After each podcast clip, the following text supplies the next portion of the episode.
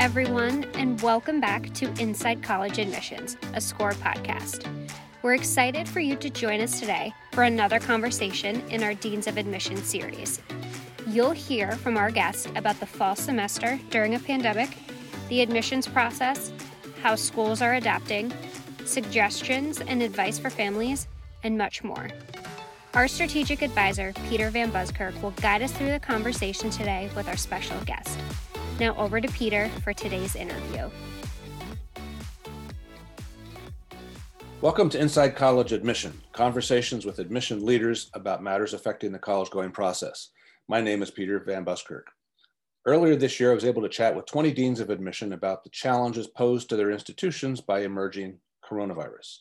Today, I'm pleased that Kent Rinehart, good friend and Dean of Admission at Marist College, has been able to break away from the credential review process to update us on college admission at his place in the era of COVID 19. Welcome, Kent. Thank you, Peter, for including me, and uh, welcome everyone. Good to have you back. And, and I think last time we talked it was what late March, early April. Um, gosh, does it seem like it's only six or seven, maybe eight months since then? Boy, it feels like an eternity. Quite honestly, it's been uh, it's been been a really interesting seven eight months that we've we've been through. I think as a profession, mm-hmm. And certainly as a country.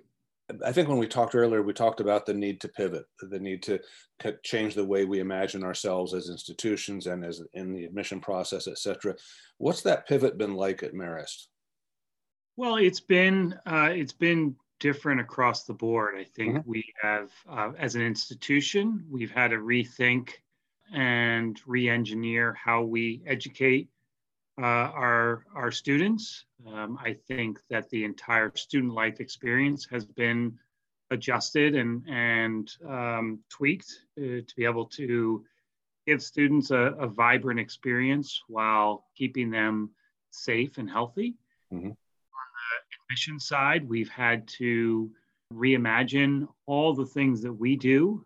And so in, in the admissions world, we often like to have large groups and we like festive and we we like to have lots of people there and we want to engage with lots of people and we've had to really rethink that um, obviously utilizing the virtual format in in many of our our events but we've also done a number of small you know intimate in-person experiences as well uh, where we have a small select number of people joining us for our tours or our information sessions, or even we've gone out onto the road and, and held uh, small events at hotels. So we are trying to find ways to connect with students in ways that are comfortable for them, that's safe for everyone, and give students as much information as we can about the opportunities available at Marist. It sounds like you have sort of a, blended approach then, virtual and, and as much in person as possible. When you we're imagining back in March and April what the next eight months would look like, in particular what your what your enrollment might look like for the fall of 2020. How did how did things match up with your expectations? Did, did, did the class come in, or did you find that there there were good number of students who said, "I'm going to wait a year, uh, see how things shake out"? Well, we did see a larger number of students who requested deferrals, of which we granted. Mm-hmm. And our class is a little bit smaller than we had originally planned, but that's by design. Um, Marist is nationally ranked. We're ranked third in the country in terms of percentage of students who study abroad. Mm.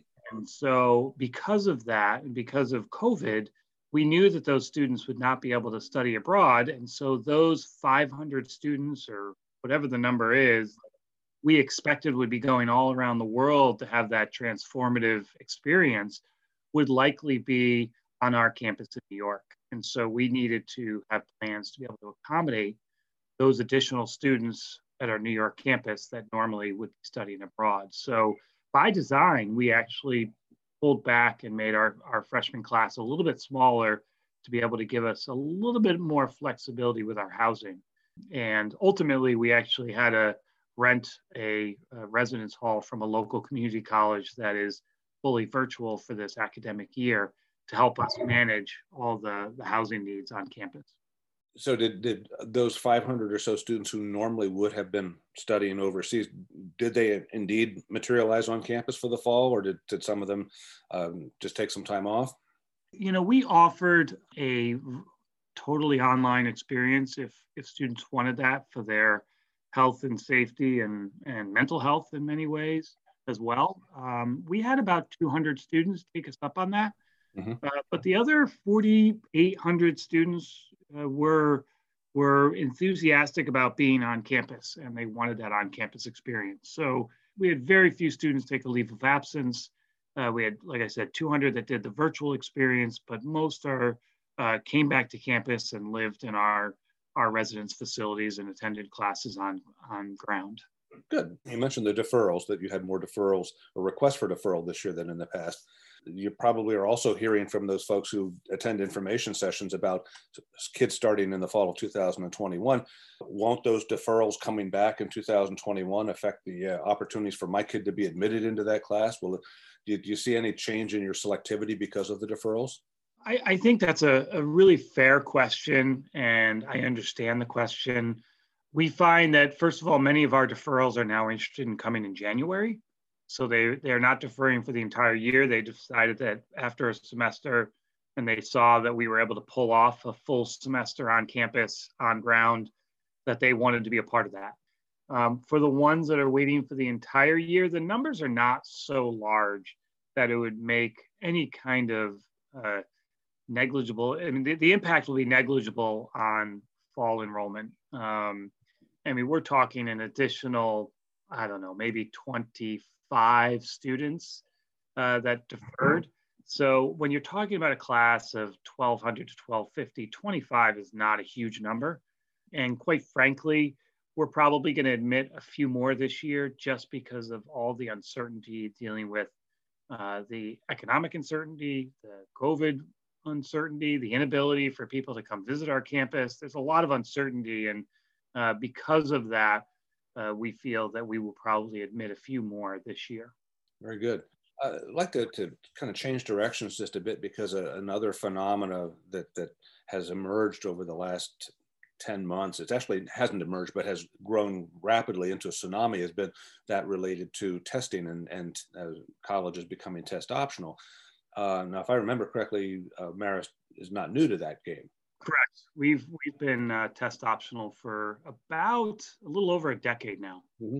So, have you seen any measurable change in the response of students this year, given the COVID situation, um, and and the conversation among you and your counterparts that said, how how can we hold kids accountable for you know a credential that they couldn't really achieve? Are you seeing a, a groundswell of a new interest in, in test option, or is it pretty much the same?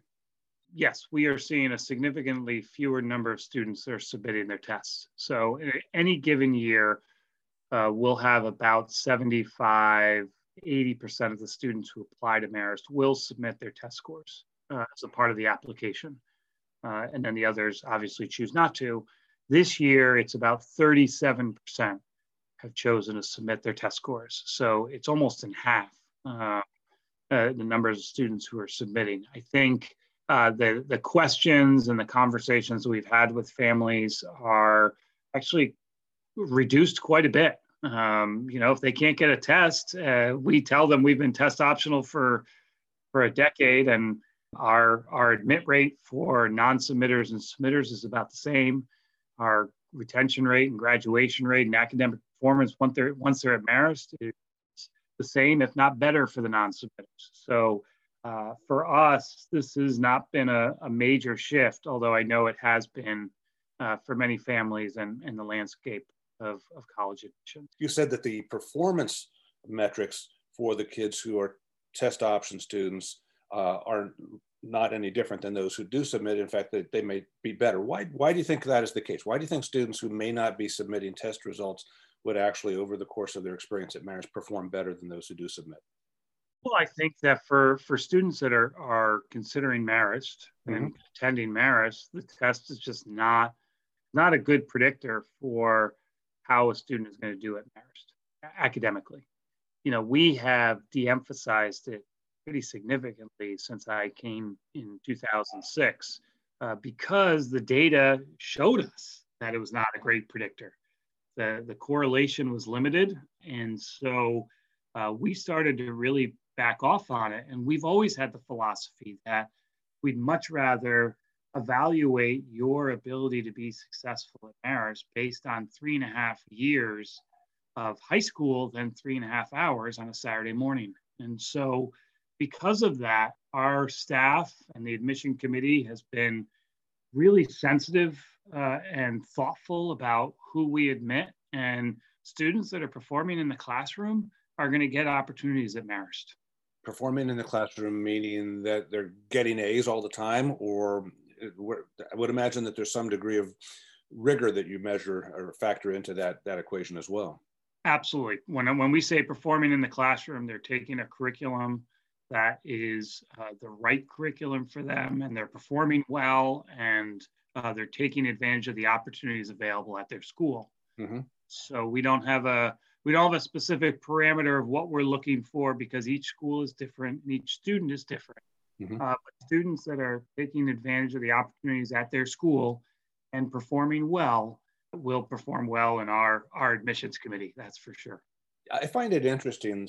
Students don't readily recognize the fact that, that the candidate pool at a school like Marist uh, will include students from maybe 1,500, 1,800, 2,000 high schools around the world. And so it, it they, they're trying to figure out, well, how, is it is it better to get a, a B at a really tough uh, school like mine or an A at an easier school? How do you and your staff wrestle through that whole scenario of, of making value choices uh, relative to academic performance and program? That's a that's an interesting question, and just just to give you even greater clarity, out mm-hmm. of our 11,000 plus applications last year, they came from 2,800 different oh high schools all around the world, and so uh, that makes our job challenging because we need to we need to learn about each of those schools and the students within those schools. Um, you know, we're looking for students that are going to challenge themselves, and so it's less about an A in a college prep versus do you get the B and go into the advanced or honors course.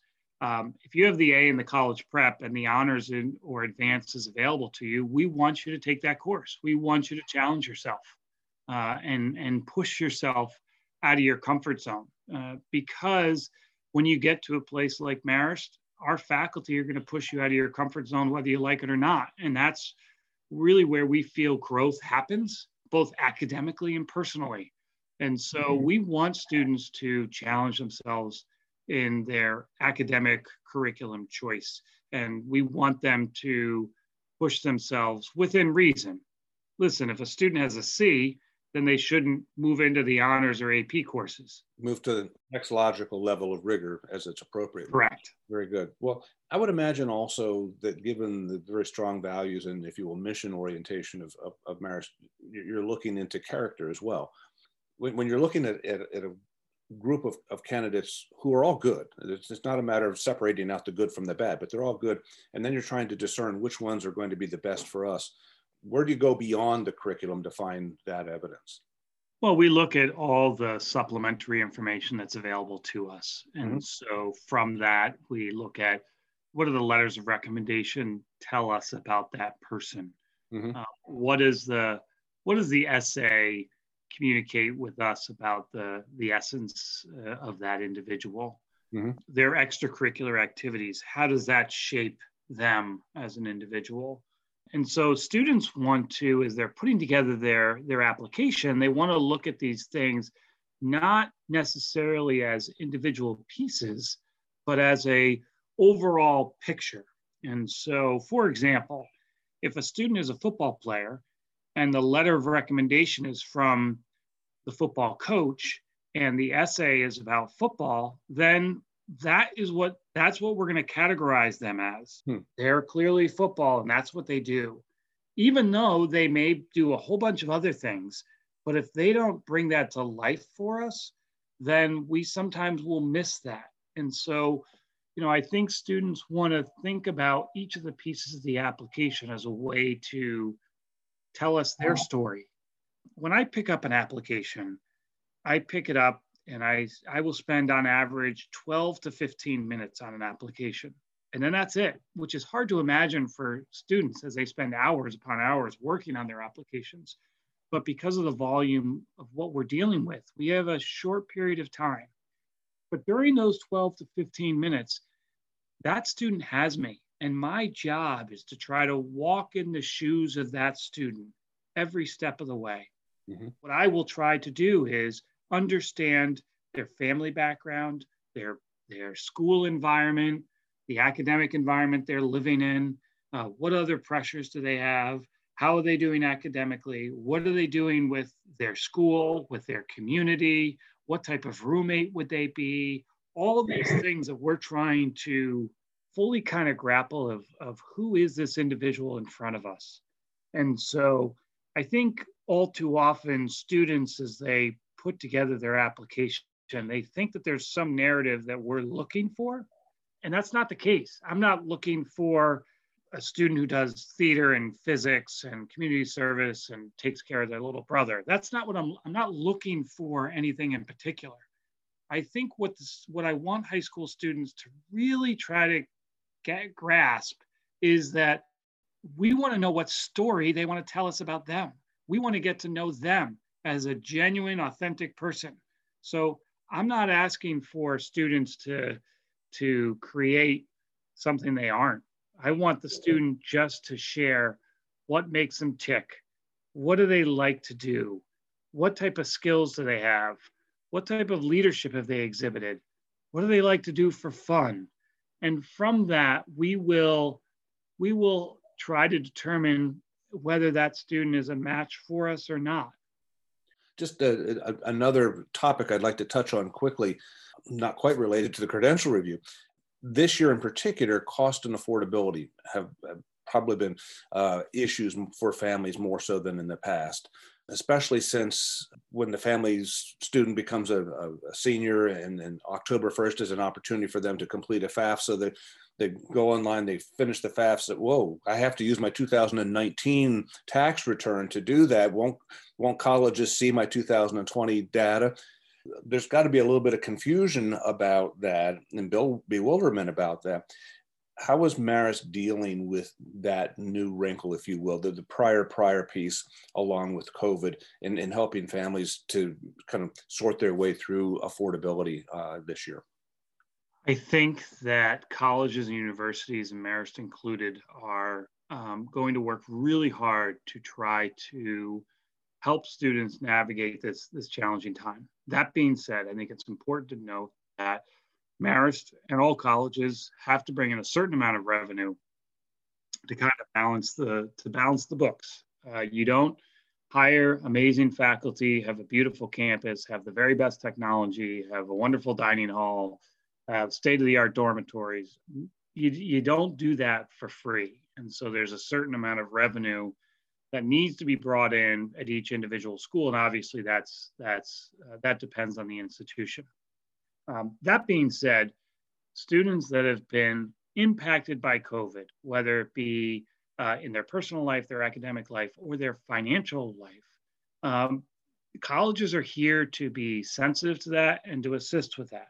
And so, uh, specific to your question on the financial aid side, on the financial side, if a student fills out their FAFSA and it's based on the 2019 information, uh, but the reality is, it's now 2020, and we are uh, we are in the middle of a pandemic, and because of that, there has been significant financial disruption to that particular family. Then colleges have the ability and will, uh, Marist included, uh, will make changes and adjustments to your forms, and we have the ability to use professional judgment and update your data so it's reflective of what's happening in your reality right now. So I think students should take some comfort in knowing that we are going to uh, work with them and assist them if uh, COVID has impacted their their family significantly in a financial sense. Mm-hmm. And, and, and the reason I asked the question is that that the FAFSA is, is for many families the first experience they have with applying for financial aid and because they're being expected to provide 2019 data, they're at a loss. Where how do, how are they going to see the 2020? Well, we have to send it to FAFSA, but FAFSA there's no portal to take that. And and the reality is they need to talk to your financial aid officer, the financial aid officer on the college campus, and and I think that's a message that, that I've been trying to get out to folks as well is that there are opportunities to update your information, but do it correctly. Absolutely, I think that um, you know financial aid offices are there to help families uh, and so if families have questions, as simple as I don't know how to fill out the form or what are they asking for or where do I find this information, you always can call the financial aid offices at, at the colleges that you're considering. And if not, just call us at Marist and we will help you. We'll help answer your questions about what forms you need to fill out. And um, if your financial circumstances have changed dramatically since the, the information uh, has been provided, then you need to inform the colleges of that, and colleges will uh, will make adjustments accordingly. Absolutely. As you reflect now on the last ten months, a lot of lots changed, uh, and you've been doing college admission for a long time as well, and you've seen change happen gradually over time. But this has been a rather sudden pivot for colleges and universities. What do you imagine as as we kind of return to some degree of normalcy? What what do you imagine? Will stick from the last eight to 10 months in terms of the work that you do in particular?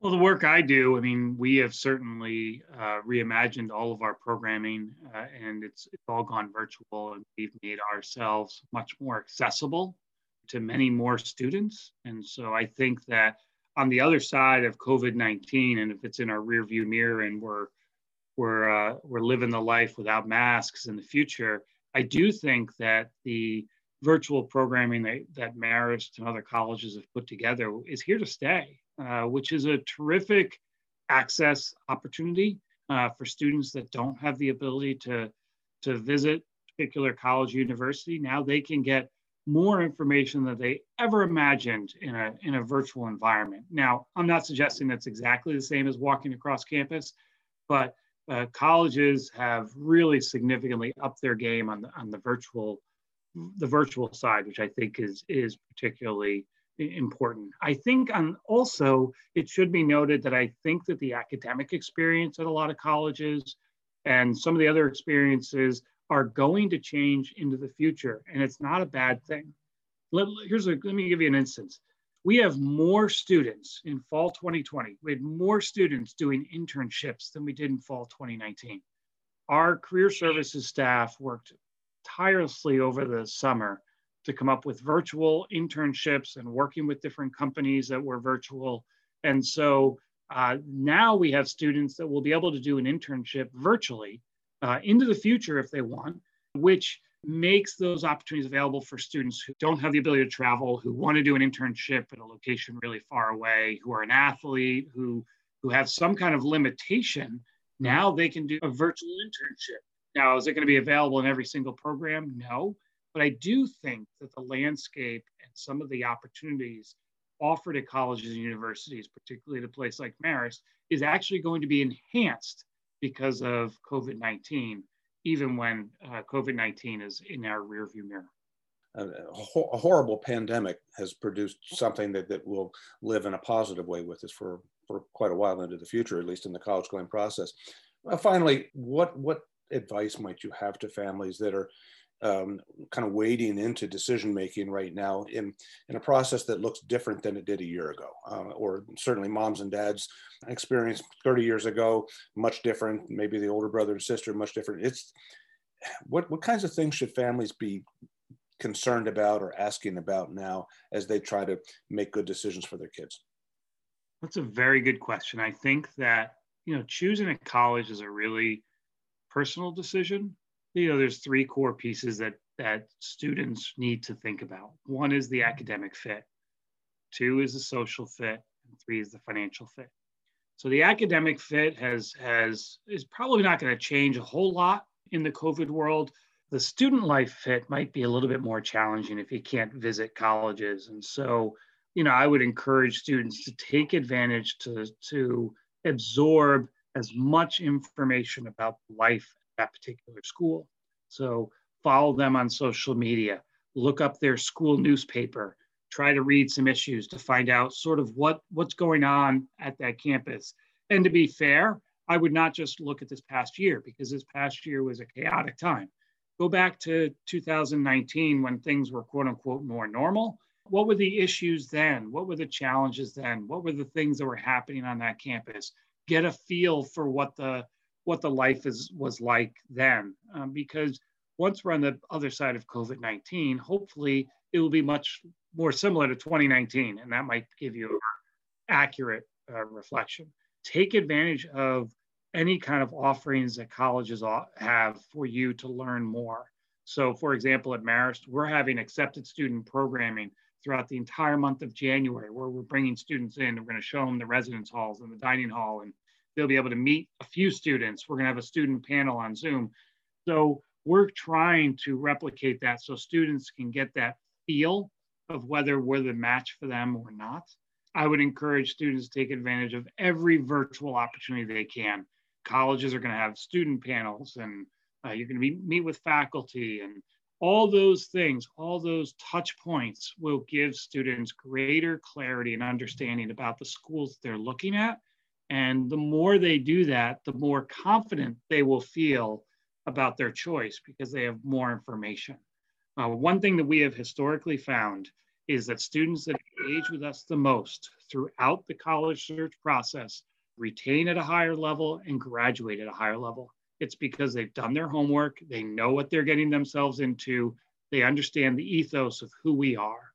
And so I think that's that's good advice for all students, regardless of the schools you're looking at, is to dive in and learn as much as you can about those schools uh, because uh, that will help you make an informed decision about what school is the right fit for you.